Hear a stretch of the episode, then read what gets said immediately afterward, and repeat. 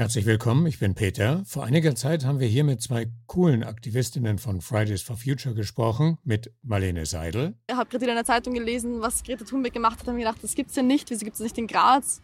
Wo ist die Person, die das macht? Und dann habe ich mir gedacht, vielleicht, vielleicht ist sie hier, vielleicht bin ich's. Und mit Lara Leik. Ich bin mir ziemlich sicher, dass wir auch in zehn Jahren auch sagen werden, hä, da ist man damals mit dem Auto gefahren und dann eine Person in einem SUV. Das ist ja voll asozial. Und aus diesen beiden Gesprächen haben wir heute nochmal Auszüge für euch, weil es nämlich gerade sehr gut oder sagen wir lieber sehr schlecht passt. Denn Karl Nehammer, der österreichische Bundeskanzler, hat eben gerade, tja, die Klimakrise geleugnet. Der Untergang skizziert wird und behauptet wird, dafür gibt es keinen wissenschaftlichen Beweis. Und Herbert Kickel, der Chef der rechtsradikalen FPÖ, denkt, dass Maßnahmen gegen die Erderwärmung Klimakommunismus sind. Viele junge Leute haben aber Angst, nicht vor dem Kommunismus, sondern vor der Klimakrise. Und genau hier kommen Marlene und Lara und sagen, Stopp, du bist nicht allein, wir können zusammen was machen und gemeinsam sind wir stark. Journey Stories Geschichten von Flucht und Migration.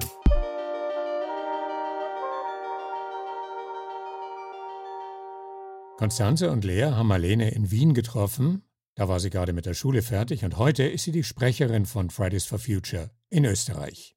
Du bist ja Mitinitiatorin von Fridays for Future in Graz. Mhm. Und die erste Demo war 2019. Da warst du 17. Wie kamst du überhaupt in den Aktivismus? Wie hat das alles begonnen? Ja, also ich würde sagen, ich habe immer schon in der Schule was darüber gelernt, Klimakrise, immer wieder mal was gehört, gelesen. Ich lese einfach sehr viel Zeitung auch und habe da schon immer wieder was mitbekommen. Aber mich hat das eigentlich nie wirklich was, muss ich ganz ehrlich zugeben, nie wirklich was hart getroffen oder mich, ich habe mich jetzt persönlich angegriffen gefühlt oder persönlich irgendwie davon beeinflusst gesehen. Und das hat wirklich tatsächlich angefangen mit, mit der Greta Thunberg, die eigentlich mich dazu inspiriert hat, da einfach tiefer zu gehen, weiterzudenken, was eigentlich alles möglich ist, was eigentlich möglich sein muss. Und dann weiß ich noch, bin ich im Bus gesessen, gerade vom Snowboard-Lehrern zurückgekommen nach Hause, habe gerade in einer Zeitung gelesen, was Greta Thunberg gemacht hat, habe mir gedacht, das gibt's ja nicht, wieso gibt's das nicht in Graz?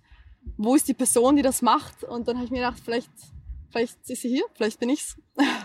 dann macht es aber, falls es niemand macht, dann ist es besser, ich mache es, auch wenn ich es auch natürlich spannend so, ich hatte überhaupt keine Erfahrung so, ich war noch nie in einer parteilichen Organisation oder irgendwas anderem drinnen und dann fragt man sich schon, kann ich das überhaupt? Aber so bin ich dann einfach da reingerutscht, indem ich mir gedacht habe, lieber ich als niemand.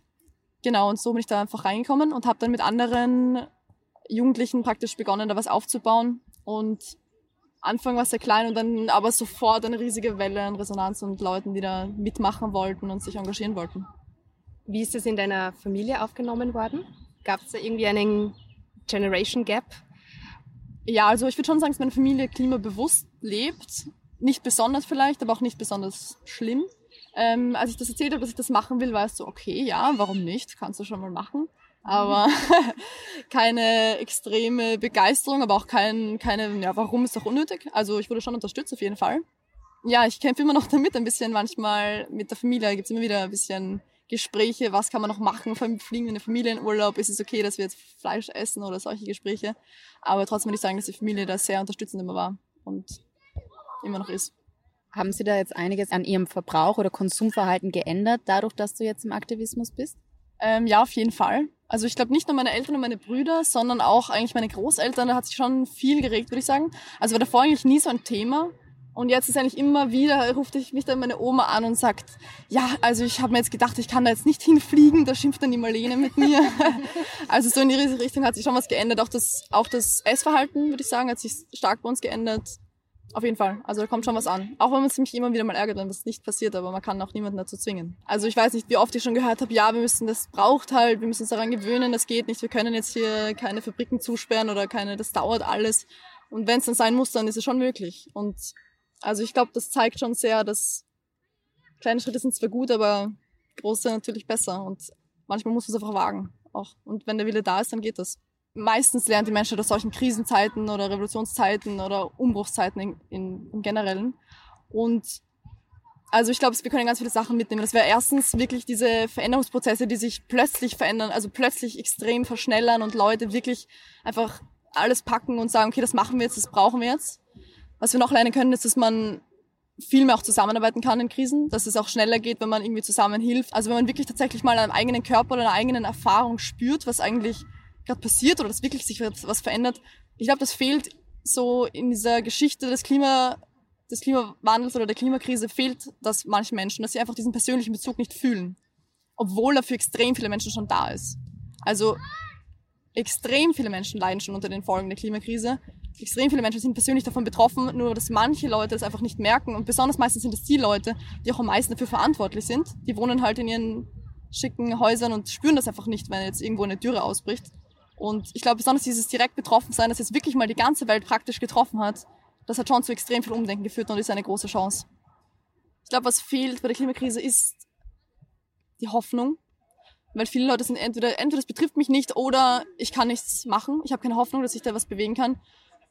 Und bei dem Thema Klimakrise denke ich mir immer, es ist eigentlich es lähmt ganz viele Menschen, wenn man immer nur die negativen Sachen erzählt. Und hier sterben Menschen, hier trinken, hier verdursten, weiß nicht, Millionen von Menschen. Also mich lähmt sowas. Und ich denke, so mit diesem Finger zeigen, was schlecht ist und auf schlechte Menschen, das sollte eher andersrum passieren, dass man sagt so, hey, was könnten wir alles Wunderbares aufbauen? So, wir haben jetzt die Chance, einfach in die Zukunft zu investieren, da, dass es einfach den Menschen gut geht, besser geht, dass es der Natur und mit uns gut geht. Und ich glaube, so sollte man das eher von dieser Seite sehen. Was ist es dann, was dich motiviert? Was mich am meisten motiviert, ist, glaube ich, diese Hoffnung auf praktisch die bessere Zukunft. Auf eine Zukunft, die nicht nur darauf aus ist, dass es ein paar Menschen gut geht oder mehreren Menschen gut geht, sondern wirklich dem Großteil oder eigentlich am besten natürlich, weil es allen Menschen geht's gut und der Natur mit uns und der Umwelt einfach mit uns. Und das ist eigentlich das, was mich, glaube ich, da bewegt, was zu tun, weil ich auch das Gefühl habe, dass die Klimakrise nicht nur eine Krise ist oder nicht nur ein Feld ist, wo wir praktisch jetzt die Umwelt retten können, sondern ich glaube, dass mit der Klimakrise ganz, ganz viele andere Themen auch angesprochen, angesprochen und behandelt werden können. Es geht von Klimagerechtigkeit über Geschlechtergerechtigkeit, über rassistische Ungerechtigkeit und es ist einfach ein Thema, dass wenn man sich denkt, wie könnte man die Welt besser machen, da geht es sich nur um, okay, wir retten nur die Umwelt und alles andere vergessen wir, darum geht es überhaupt nicht. Das eine schließt das andere nicht aus. Im Gegenteil, das die Klimakrise verbindet eigentlich ganz, ganz viele Sachen, die momentan einfach komplett falsch laufen und die man zusammen verbessern könnte. Ich habe nämlich heute auch einen Artikel gelesen von einem australischen Klimaforscher, Will Steffen, genau, der auch sagt, dass wir das Klimaziel, also die Erderwärmung mit maximal 1,5 Grad, nicht mehr erreichen können, eventuell noch zwei Grad aus der Fridays for Future Perspektive, ist das wahrscheinlich oder übertrieben? Ich glaube, das hängt ganz, ganz viel von den nächsten paar Jahren ab. Also das hängt von ein paar Wahlen ab, das hängt von, von den Ambitionen ab, das hängt einfach von dem Willen ab und wird sicher ganz, ganz stark geprägt von, von der Gesellschaft und wie wir jetzt aus dieser Krise lernen und wie, was wir da jetzt rausnehmen. Nehmen wir da jetzt raus, dass wir jetzt uns zuerst mal um alle anderen Probleme kümmern müssen oder schaffen wir dieses Denken, dass eigentlich es ist nicht entweder lösen wir diese Probleme oder dieses, sondern es ist eine verbundene, eine verbundene Lösung, die es, die es geben sollte. Und, und da hoffe ich schon, dass jetzt die nächsten Jahre ausschlaggebend dafür sein werden und schon in die richtige Richtung gehen. Die Klimakrise wirkt sich ganz stark auf Leute aus, die zum Beispiel schlecht verdienen und vor allem Menschen im globalen Süden, die so am wenigsten beitragen, People of Color, dann aber am meisten davon betroffen sind. Also es gibt keine Klimagerechtigkeit ohne soziale Gerechtigkeit. Ja, es ist ja wirklich sozusagen nachgewiesen, dass die Klimakrise soziale Ungerechtigkeit nur noch verschärft. Und das sehe ich eigentlich auch wieder sozusagen als Chance. Also auf was müssen wir achten, wenn wir über das Thema Klimaschutz reden? Können wir da schaffen, andere Leute einzubinden und diese Ungerechtigkeit eben zu verhindern, dass einfach die Leute, gerade das viel mehr spüren, obwohl sie nichts dafür können praktisch. Es ist eine Chance, das eben zu verbinden im Bewusstsein. Also ich glaube, dass besonders, weil unsere Zielgruppe ja ziemlich jung ist und sehr gut vernetzt ist auf sozialen Medien, dass wir das sehr, sehr stark nützen und dass das auch sehr wichtig ist für uns.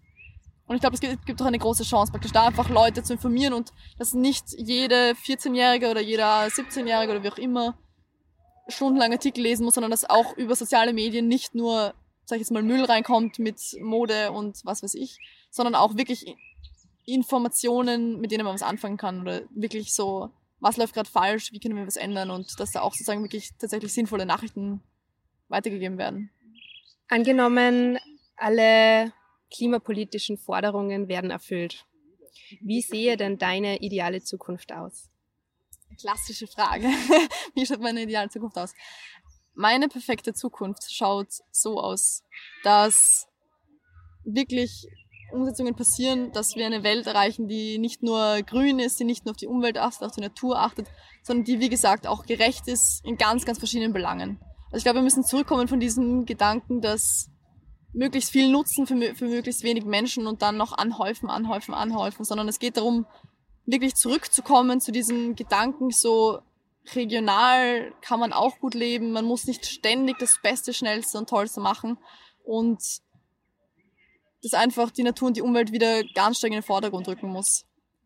Wie politisierst du die Leute denn? Oder vielleicht auch nochmal anders gefragt, wenn junge Leute sich mehr und mehr über Ungerechtigkeiten klar werden, wie würdest du sie zum Handeln auffordern?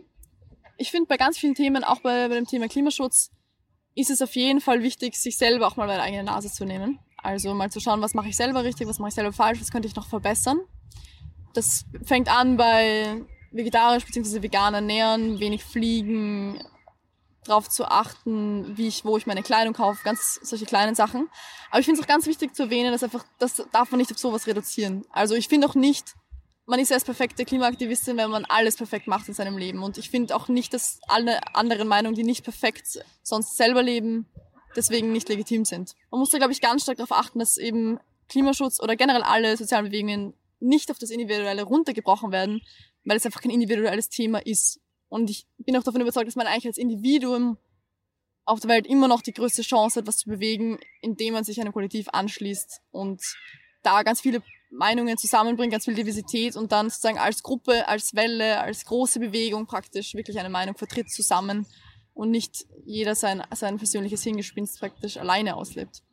Also ich glaube, sich selber engagieren und wirklich wo dazugehören und ähm, darüber zu reden und in einer Gruppe dabei sein oder irgendwie probieren, da möglichst viel zu politisieren oder viele Wellen zu schlagen, das ist, glaube ich, eigentlich der Weg, mit dem man als Individuum am meisten erreichen kann. Gemeinsam sind wir stark, das ist auch die Message von Lara Like, die in zwei Welten zu Hause ist. In der von Fridays for Future, mit der alles für sie angefangen hat, und in der von Scientists for Future, an der Universität Salzburg und wie die beiden Welten miteinander verbunden sind und wie viel sich daraus ergibt, um echten Stimmungswandel in der Gesellschaft zu erzeugen, das hat sie Lea und mir erzählt. Also im Endeffekt war es so, dass es überhaupt nicht geplant war, dass ich jetzt hier sitze, wo ich jetzt gerade sitze oder überhaupt zum Aktivismus komme. Es ging eher mir damals darum, dass ich erwartet habe, dass irgendjemand was macht, weil mir das Ausmaß der Klimakrise bekannt geworden ist oder ich habe es schon länger gewusst und habe immer für mich selber irgendwie versucht, so plastikfrei wie möglich zu leben und alles, habe aber irgendwann relativ schnell gemerkt, dass ich als einzelne Person ohne Reglementierung von der Politik oder ohne einen gesellschaftlichen Wandel nicht wirklich weiterkomme und habe aber trotzdem die Dringlichkeit gesehen, dass ich jetzt nicht abwarte, bis jemand anderes was macht, sondern war dann irgendwann im Januar 2019 ähm, an dem Punkt, wo ich für mich gesagt habe, wenn jetzt niemand anders diesen Freitag auf die Straße geht, dann stelle ich mich eben alleine hin. Ähm, Hast du das gemacht? Ja, ich habe es gemacht. es war super spannend und es war erstaunlich, weil ich am Anfang in der Uni noch ein bisschen rumgefragt habe, ob Freunde von mir mitkommen möchten und ich erstaunlich oft die Frage zurückbekommen habe, darf man das einfach so? Darf man sich als einzelne Person einfach so mit einem Schild hinstellen? Und ich habe dann gesagt, na ja, wenn wir es 48 Stunden davor bei der Polizei anmelden oder nicht mehr als zwei, drei Personen sind, dann dürfen wir das natürlich. Wir leben hier in einer Demokratie und wir haben das Recht zu streiken oder zu demonstrieren und wir müssen auch streiken, weil es eben auch in anderen Ländern gerade nicht möglich ist und deswegen haben wir auch die Verpflichtung, das hier noch mehr zu tun. Das ist ja gerade das Greta Thunberg Erweckungserlebnis, alleine mit dem Schild. Ja, es war eigentlich eher so aus dieser Frustration heraus, dass es niemand anders macht. Also zu mir haben dann auch ein paar Freunde gesagt, ja, du machst es jetzt eh nicht am Freitag. Und dann gerade aus diesem Trigger raus, aus dieser Frustration und aus diesem, du machst es ja eh nicht, habe ich mir dann am Donnerstagabend ein Plakat gebastelt, bin am Freitag aus der Uni raus und habe mich eine Stunde in Linz auf die Straße hingestellt. Ganz Was stand auf dem Plakat? Unistreik for Future. Und das war ganz interessant, weil das war ja in, in Österreich noch ganz frisch, diese Fridays for Future Bewegung. Also im Dezember hat es in Wien angefangen und in Linz gab es eben noch gar nicht. Und dann sind immer mehr Leute auch hergekommen und gesagt, ja, sie haben da schon mal was von so einer Greta gehört im Fernseher und, und wie, was wäre denn dieses For Future überhaupt? Und dadurch, dass ich alleine als Person da stand, das ist mir danach auch immer wieder passiert, als ich alleine da stand, dass die Leute sich wirklich getraut haben, herzukommen und zu fragen, hä, warum stehst du jetzt eigentlich hier und warum du als als Uni-Student, das, das macht doch gar keinen Sinn, es ist doch ein Schulstreik, warum stehst du denn hier? Und du bist doch eigentlich auch viel zu blond und siehst gar nicht so aus, wie wenn du irgendwie so ein Öko wärst. Äh, was machst du eigentlich hier? Und das super faszinierende war dann, dass irgendwann ein Mädchen an mir vorbeigelaufen ist und gesagt hat, hey, an ihrem Telefon, da steht noch mal eine von euch. Und ich habe sie angeschaut und gesagt, wie, es gibt noch mehr. Und dann hat sich herausgestellt, dass parallel zu mir, also eine Stunde zeitversetzt vor mir, haben sich acht Schüler genau an den gleichen Platz gestellt, auch mit ihrem Plakat. Und wir haben uns eigentlich nur verpasst ähm, und dann direkt erstmal eine WhatsApp-Gruppe angefangen mit äh, Fridays for Future Linz.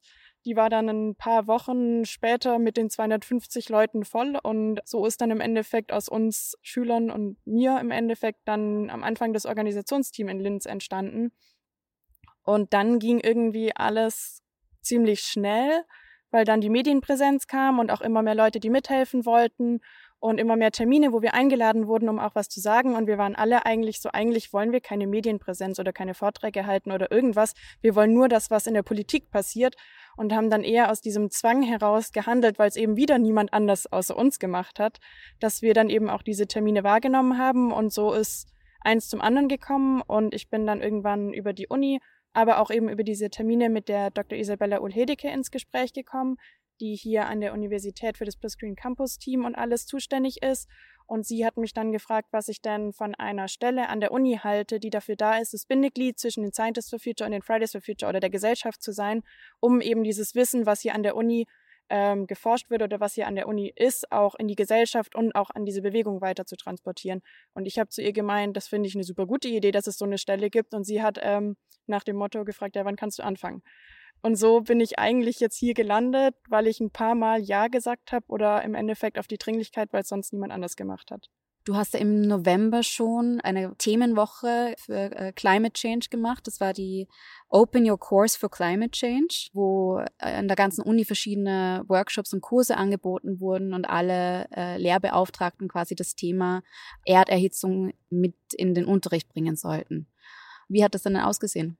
Ja, das trifft es ganz gut, dass ich mir die Aufgaben eigentlich selber suchen muss, eben auch so Projekte mit zu organisieren wie die Open Your Course for Climate Change, also kurz OC4CC, wo es im November eben darum ging, dass alle Lehrenden in ihren Lehrveranstaltungen die Klimakrise fachspezifisch thematisieren. Also, dass sie jetzt nicht sich was runterladen und irgendwas erzählen über was, was sie eigentlich kein Fachwissen haben, dass sie, sondern, dass sie wirklich sagen, ich studiere Mathematik und deswegen rechnen wir uns heute das und das aus und ähm, ich beziehe mich dabei auf die Klimakrise oder in Theaterkunst oder in Moraltheologie. Also es gab wirklich alle möglichen Lehrveranstaltungen, die da teilgenommen haben, wo selbst ich am Anfang gedacht habe, oh, okay, da das Thema reinzubringen, ist wirklich schwer. Also ich habe eine Auflistung von 150 Vorlesungen oder Lehrveranstaltungen, die verschiedener nicht sein könnten und die Leute auch wirklich top motiviert waren, da ihren Input mit reinzubringen. Wie haben denn zum Beispiel die Moraltheologen darauf reagiert? Also in der Moraltheologie war vor allem der Schwerpunkt ethisch und von der Religion her, dass wir auch die Verpflichtung haben, die Welt so weiterzugeben, dass auch andere darauf leben können. Also es ist ja nicht so, dass an der Klimakrise in Zukunft Leute sterben werden, sondern es sterben auch heute schon Leute daran und es sind auch schon sehr viele Leute daran gestorben. Das wird leider nicht eins zu eins so mit einem Live-Ticker aufgezählt wie beim Coronavirus, aber es ist trotzdem Fakt. Und das eben etwas abstrakter, weil es nicht hier passiert, sondern woanders. Und dadurch ist es einfach wichtig, auch in der Theologie und auch in der Ethik, dass man darauf hinweist. Und in dem Vortrag, den ich jetzt gerade im Kopf habe, ging es um Sexualtheologie, beziehungsweise wie viele Menschen auf der Erde leben und wie man eben auch damit zurechtkommt, wenn es noch mehr werden und wie man das dann auf die Klimakrise wieder runterbricht. Ob jetzt wirklich die Überbevölkerung der Erde das Problem ist, warum es den Klimawandel gibt. Kurzer Spoiler, nein, ist es nicht. Ähm, sondern wo das Problem liegt und wie man auch dann damit umgehen kann, den Leuten, gerade vielleicht in Schwellenländern oder in Dritte Weltländern, dann auch entgegenzukommen. Im Endeffekt ist es ja das, das Faszinierende an der Klimakrise, dass sie nicht allein nur von Geografen oder von Biologen zu retten ist, sondern dass wir in, in, bei dieser Krise wirklich alle Wissenschaften und Wissenschaftlerinnen und Wissenschaftler brauchen, die zusammenarbeiten. Also wir brauchen die Umweltpsychologen, die uns sagen, wie wir als Naturwissenschaftler den Leuten erzählen können, dass es auch ankommt und dass wir nicht gegenläufige Reaktionen haben, dass wir den Leuten so arg Angst machen, dass sie sich nur noch um sich selbst kümmern. Deswegen ist es auch gerade für Fridays for Future super wichtig, dass wir nicht nur auf die Hard Facts vom Klimawandel hören, sondern dass wir auch auf die Sozialwissenschaften hören und uns eben auch anschauen, wie wir so weit kommen, dass wir einen Großteil der Bevölkerung dazu bringen, nicht nur diese Fakten zu glauben, sondern auch nach diesen Fakten zu leben. Dass man, dass man wegkommt von diesem Ich alleine kann ja eh nichts tun und hin zu diesem Wir zusammen als Weltbevölkerung, wir als Menschen, wir können so unglaublich viel zusammen tun, wenn wir zusammenarbeiten. Und das zeigt eben, glaube ich, diese Krise, dass wir das auch können. Es ist generell schwierig, den Leuten zu sagen, dass auch ein Einzelverhalten einen, einen Einfluss hat. Ich sage niemandem, dass er ein schlechter Mensch ist, wenn er bei Amazon was bestellt oder wenn er nicht vegan isst. Man muss nicht gar nichts mehr bei Amazon bestellen oder nur noch vegan essen oder nie wieder in Urlaub fahren. Aber man muss drüber nachdenken oder man sollte darüber nachdenken, wie man damit umgeht. Ob ich wirklich jede Woche was bestellen muss oder ob ich nicht einmal im Monat ein Paket bestellen kann oder ob ich nicht nur einmal die Woche Fleisch essen kann. Und das sind so Kleinigkeiten, die man anfängt. Ich bin auch nicht von, vom einen auf den anderen Tag zum, zum Klimaaktivist geworden. Das ist ein langer Prozess, weil ich weiß noch aus meiner Zeit, wie schwer das auch war, wenn man alleine im Freundeskreis anfängt, was zu ändern und dann zu sagen, nein, ich, dann fliege ich nicht mit in Urlaub. Ähm, wenn, wenn wir als Gruppe in Urlaub gehen und fliegen, dann gehe ich nicht mit. Das sind, das sind Sachen, wo sich viele Leute in meinem Alter oder in der Bewegung jetzt auch wirklich mit konfrontieren müssen, gerade auch, wie man dazu steht. Und deswegen ist es auch wichtig, den Leuten zu helfen und zu sagen, und wenn du jetzt anfängst, dann ist es super, wenn du nur einen fleischfreien Tag die Woche machst. Nächsten Monat machst zwei. Und wenn du mal jetzt nur einen Monat fleischfrei ist, dann merkst du danach, du hast es sogar überlebt. Ähm, vielleicht geht's dir sogar ein bisschen besser. Und das ist das, was, was ich immer wieder versuche auch zu sagen, dass wir durch die Verhaltensänderung nicht nur verzichten müssen, sondern dass wir mit Klimaschutz viel mehr zu gewinnen haben. Also wir sehen es jetzt, auf wie viele Sachen vom Ausland wir angewiesen sind. Und es geht bei der Klimakrise immer darum, dass wir ja Arbeitsplätze verlieren. Ich sehe das aber eigentlich so, dass wir, wenn wir mehr wieder in Europa produzieren, auch viele Arbeitsplätze, die auch wirklich was mit Menschenwürde zu tun haben, zu gewinnen haben. Und gerade in, in erneuerbaren Energien, in der Textilindustrie, da sind unglaublich viele ähm, Arbeitsplätze zu holen, wenn wir eben wieder mehr in Europa produzieren. Und dann sind es auch Jobs, die Spaß machen können. Und dann sind es auch Kleider, die wir tragen können, ohne dass wir sie vorher mehrmals waschen müssen, weil so viel Gift drin ist. Und deswegen denke ich, haben wir eigentlich durch den Klimaschutz an sich viel mehr als Gesellschaft zu gewinnen, als zu verlieren. Es gibt wirklich viele junge Menschen, die haben wirklich Angst, es fragen mich wirklich auch Mädels oder, oder jüngere Frauen, ob sie irgendwann noch Kinder kriegen können oder ob es vertretbar ist, dass sie sich Kinder wünschen oder ob sie dadurch schlechte Menschen sind. Und wenn man junge Menschen, gerade unter 20, mit so viel Angst ähm, erlebt, dann, dann ist es für mich immer noch ein Rätsel, dass bis jetzt nicht mehr für, gegen die Klimakrise getan wurde. Und ähm, deswegen ist es eben auch so wichtig, dass wir als junge Bewegung uns jetzt auch mit der älteren Generation solidarisieren, aber dass dann auch andersrum sich die ältere Generation auch mit uns solidarisiert, weil eben der, die Klimakrise geht nicht einfach weg. Wir können das nicht einfach aussitzen und wir wissen alle noch gar nicht, was da auf uns zukommt. Zum Thema Flüchtlingskrise war das bis jetzt alles, was wir erlebt haben, wie man so böse sagt, Peanuts. Da wird was ganz anderes auf uns zukommen. Dass wir jetzt schon nicht damit zurechtkommen, das zeigen ja die letzten Entwicklungen ganz deutlich. Allgemein kann man sagen, die Durchschnittstemperatur weltweit hat sich um ein Grad erhöht. Hier in Österreich, im Binnenland, zwischen den Bergen sind es allerdings schon circa zwei Grad im Durchschnitt. Also die Klimakrise ist ja nicht ein theoretisches Konstrukt, sondern die ist ja in diesem Land angekommen mit den vielen Murenabgängen, Überschwemmungen im Sommer. Dann ist ja der wirtschaftliche Schaden da und der persönliche Schaden und der menschliche Schaden, die sind ja bereits vorhanden. Ja, das stimmt. Das ist eigentlich das, das Paradoxe, dass man hier eigentlich auch in Österreich nicht sagen kann, ja, wir spüren die Klimakrise ja nicht. Aber wir spüren sie nur zu einem so gewissen Punkt, dass wir sie noch verdrängen können. Wir haben trotzdem noch Essen auf dem Tisch und wir können trotzdem abends noch schlafen gehen. Es wird diesen Sommer wieder viel mehr Hitzetage geben und eben entsprechend auch mehr Hitzetote. Und, und allein, wenn man es von der wirtschaftlichen Seite sieht, was sie investieren müssen, um die Schäden wieder gut zu machen, dann ist Klimawandel oder Klimaschutz dementsprechend eigentlich nicht teuer im Vergleich zu dem, was sonst an, an Geldmassen auf uns zukommen, die wir zahlen müssen an entweder Strafen, wenn wir das Pariser Klimaabkommen nicht einhalten, mit der Flüchtlingskrise, die dann kommen wird, und den ganzen Schäden, die auch in Österreich schon lange stattfinden. Jetzt hast du am Anfang erwähnt, dass du ja mit der Politik im Gespräch bist, als Vertreterin von Scientists for Future, als Vertreterin von Fridays for Future. Was ist deine Erfahrung in Bezug auf die Aufnahmebereitschaft und auch das Erkennen von Handlungsbereitschaft? Gibt es das dort? es kommt immer darauf an, mit wem man sich trifft. Ob es jetzt Politiker oder Wirtschaftsvertreter sind, darauf an, erstens, wie sie auch persönlich dazu stehen, aber auch, wie ihre Karriere davon abhängt, was sie jetzt tun. Also je nachdem, in welchem Unternehmen oder in welcher Partei sie sitzen, kommt es ja besser oder schlechter an, wenn sie auf einmal anfangen zu handeln.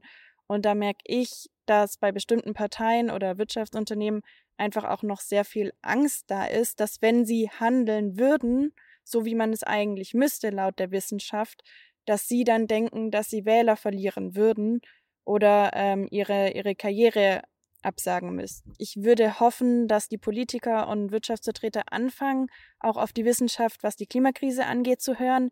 Ich glaube, was man sich immer so ein bisschen vorstellen muss, dass jeder schon mal krank war, eine Erkältung oder eine Grippe hatte und deswegen ungefähr weiß, um was es da geht oder irgendein Opa hat, der, der vielleicht ein bisschen schwächer ist oder eine Oma und, und nicht will, dass der stirbt.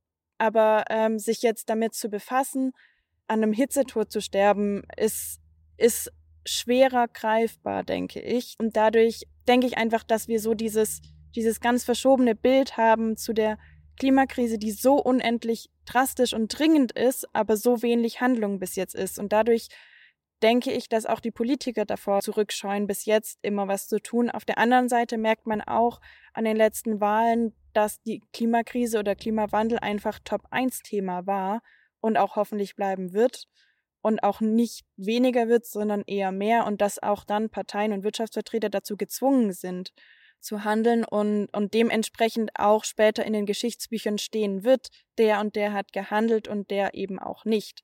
Wir, wir sind in der Gesellschaft, wir sind so gebildet, dass wir verstanden haben, was passiert. Wir haben die Lösungen, wir wissen, was wir dagegen tun müssten.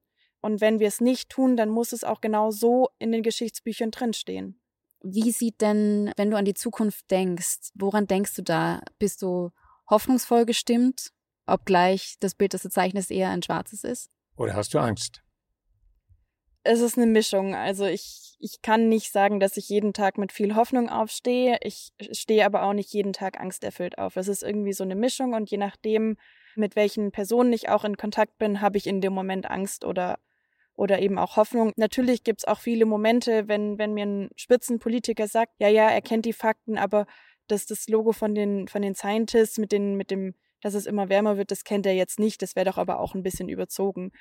An so Tagen habe ich dann wirklich auch wieder Angst. Also es ist unterschiedlich. Ich glaube aber, dass wir als Menschen diese Solidarität zeigen können, auch wirklich gemeinsam diese Krise zu meistern und ich denke, dass wenn erstmal einige Schritte auch von der Politik und der Wirtschaft in diese Richtung gemacht werden, dass danach dann alle sagen, ja, es war ja eh ganz klar, dass man, dass man nicht mehr so viel Auto fährt und dass es dann auf einmal ganz normal ist, dass es ab so einem gewissen gesellschaftlichen Kipppunkt dann normal wird, diese Dinge nicht mehr zu tun. Und ich bin mir ziemlich sicher, dass wir auch in zehn Jahren auch sagen werden, hä, da ist man damals mit dem Auto gefahren und dann eine Person in einem SUV, das ist ja voll asozial. Und mittlerweile ist Fridays for Future so viel mehr wie ähm, nur freitags Schule streiken und so, wie Schüler, sondern es ist schon so eine breite Bewegung, was in den Medien gar nicht so bekannt ist, mit wie vielen Leuten wir an den Tischen sitzen. Und wir sind auf jeden Fall am Leben als Bewegung und wir werden auch weiter leben. Und das wird auch Journey Stories, dieser Podcast. Wenn euch gefällt, was ihr hört, schenkt uns ein paar Likes oder Sterne, schreibt uns, abonniert unseren Newsletter, um immer up-to-date zu sein und hört das nächste Mal wieder rein.